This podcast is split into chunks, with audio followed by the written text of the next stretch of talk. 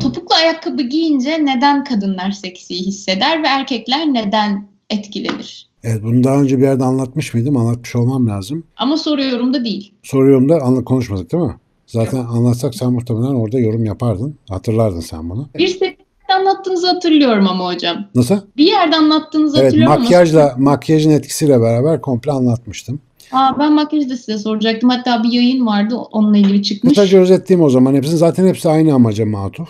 Şimdi öncelikle bütün hayvanlar aleminde eşeğli yürüyen canlıların hemen hemen hepsinde, memelerin hepsinde kadınlar yani dişilerin seçici, erkeklerin ise kendini beğendirici özellikler taşıdığını unutmayalım. Yani erkeğin görevi kendini beğendirmek, kadının görevi ise seçicilik yapmak. Peki dişiler mesela hayvanlar aleminde erkekleri seçmek için ne yapıyor? Yumurtlama zamanı, ya da işte üreme zamanları geldiğinde, çiftleşme zamanları geldiğinde bunu dışarıdan gösterecek bir takım vücutsal değişiklikler ya da bir takım işaretler veriyor. Mesela cırcır böcekleri ses çıkarıyor. Kuşların tüylerinin rengi değişiyor. Mesela maymunların, makakların cinsel organları daha böyle şişkin ve görünür hale geliyor falan. Dişinin dışarıdan çiftleşmeye hazır olduğu belli olunca erkekler de uygun marifetler sergileyerek kur yapma davranışları dediğimiz bir dizi davranış sergileyip dişinin gözüne girmeye çalışıyor. Buradaki amaç da dişi baksın, en iyi marifet gösterini alsın ki sağlam genleri alma ihtimali artsın. Bütün hikaye işte tavus kuşunun kuyruğu hep anlatıyoruz. Erkeklerin o yüzden o kadar büyük kuyruğu var. Çünkü o kuyrukla beraber o kuyrukla hayatta kalabilmeyi sağlayan çok üstün özellikleri de almış oluyor dişi erkeğinden. Bu nedenle bu seçicilik olayı hep var. Aynı mesele insanlarda da geçerli. Erkekler ne kadar itiraz etseler de özellikle Türkiye'de kadınlar seçici, erkekler marifet gösterici pozisyondadır. Ve kadınlar erkeklerin marifet göstermesini sağlamak için onlara bazı uyarılar gönderirler. Bu konuda yapılan çok güzel çalışmalar var. Mesela kadın ve erkekteki kur davranışları. Şöyle bir farkımız var. Mesela erkekle kadının hakikaten kur davranışı bedensel olarak ve zihinsel olarak farklı bileşenler içeriyor. Erkeklerin kadınlara kur yaptığını erkekler kadınlar herkes anlıyor. Erkeğin kur davranışı çünkü çok açık. Ne haber falan var ya böyle hep falan. Abuk abuk hareketler. Mesela bu dışarıdan çok güzel gözüküyor. Kadınların gerçek kur yapma davranışı var mı yok mu insanlarda ciddi bir sorun olmuş. Uzunca bir süre insanlar bunu sınıflandırmaya çalışmışlar. Ve sonuçta tamam çok örtük de olsa kur yapma davranışı var. Fakat diğer insanlara yani karşı taraftakilere sorulduğunda kadınların kur yapma davranışı gösterdiğini erkekler anlayamıyor. Özellikle kadınların bir kısmı anlayabiliyor ama erkekler hiç anlamıyor. Fakat erkeklerde şöyle bir reaksiyon oluyor. 5-10 tane kadın videosu ya da fotoğrafı gösteriyorsun. Hangisini daha çok beğendin diye soruyorsun. Mesela videoları izliyoruz diyor ki mesela şunu çok beğendim diyor.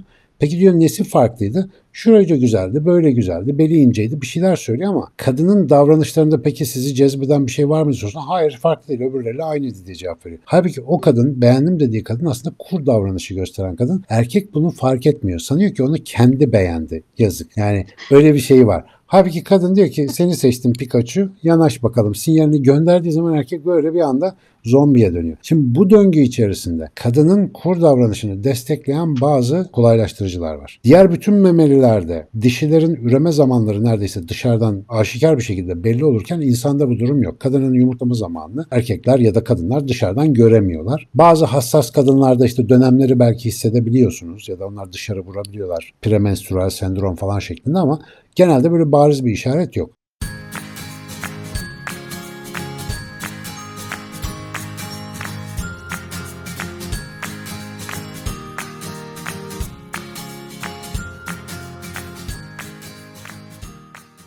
Peki diğer memelilerde ne oluyor mesela? Dudaklar, yanaklar gibi karşıya açık organlarda kanlanma artıyor. Göz kenarı, meme başı, cinsel organ gibi yerlerde pigmentasyonlar, koyulaşmalar artıyor.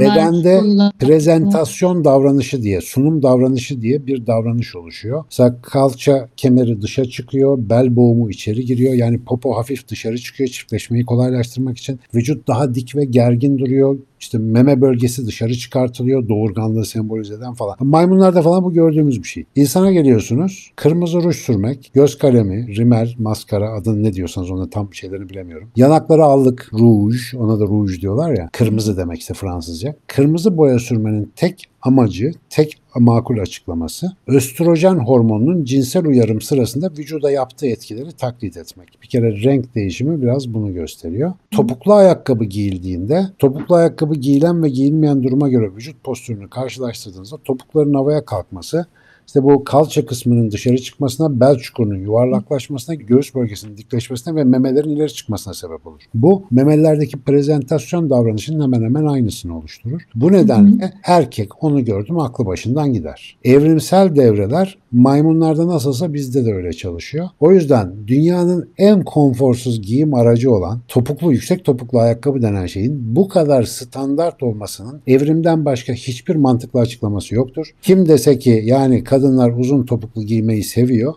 acıyarak bakarım. Böyle bir şey sevilmez, mümkün değil ama sonuçları çok seviliyor. Bir kere yapılan tonla çalışma yüksek topuklu ayakkabı giyen kadınların her ortamda babet papuç giyenlere göre avantaj, sosyal ortamlarda avantajlı olduklarını gösteriyor. Daha yüksek sınav notu alıyorlar, iş görüşmelerinde daha pozitif puan alıyorlar, hataları daha az görmezden geliyor vesaire vesaire vesaire. Erkekler dünyasında çok büyük bir manipülasyon aracı aslına bakarsanız ve bütün bu makyaj, topuk vesaire gibi aksesuarların tamamının tek bir hedefe yönelik olduğunu unutmayalım. Seksüel duyguları arttırıcı işaretler olarak fonksiyon görüyorlar. Jordan Peterson bunu Avrupa'da özellikle çok yaygın olan, Avrupa ve Amerika'da yaygın olan iş yerinde taciz meselesinde gündeme getirdi. Adamı gömdüler bildiğin. Adam dedi ki yani mesela işte topuklu ayakkabı, makyaj vesaire. Mesela iş yerinde kadın erkek eşitliği vesaire diyorsunuz. Bunları sınırlamayı düşünüyor musunuz? Dedi adama püskürdüler.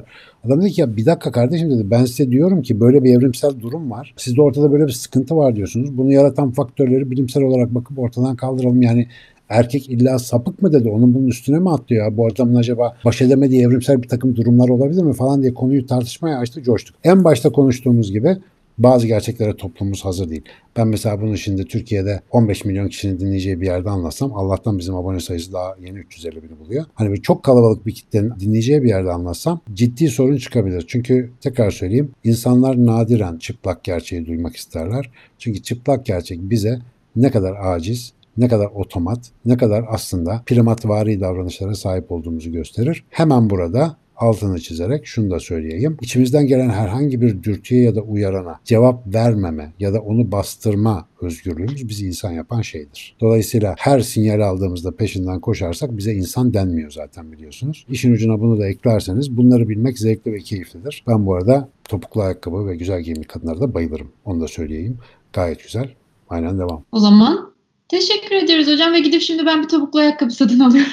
Bence de hemen topuklu ayakkabı ihmal etmeyin. Bu arada kadınlara gerçekten o ayakkabıları giyebildikleri için çok büyük saygım var. Ben o ayakkabıları giymek değil binmek fiiliyle kullanılması gerektiğini düşünüyorum. Gerçekten o ayakkabılara ancak binilebilir. Giymek çok zor.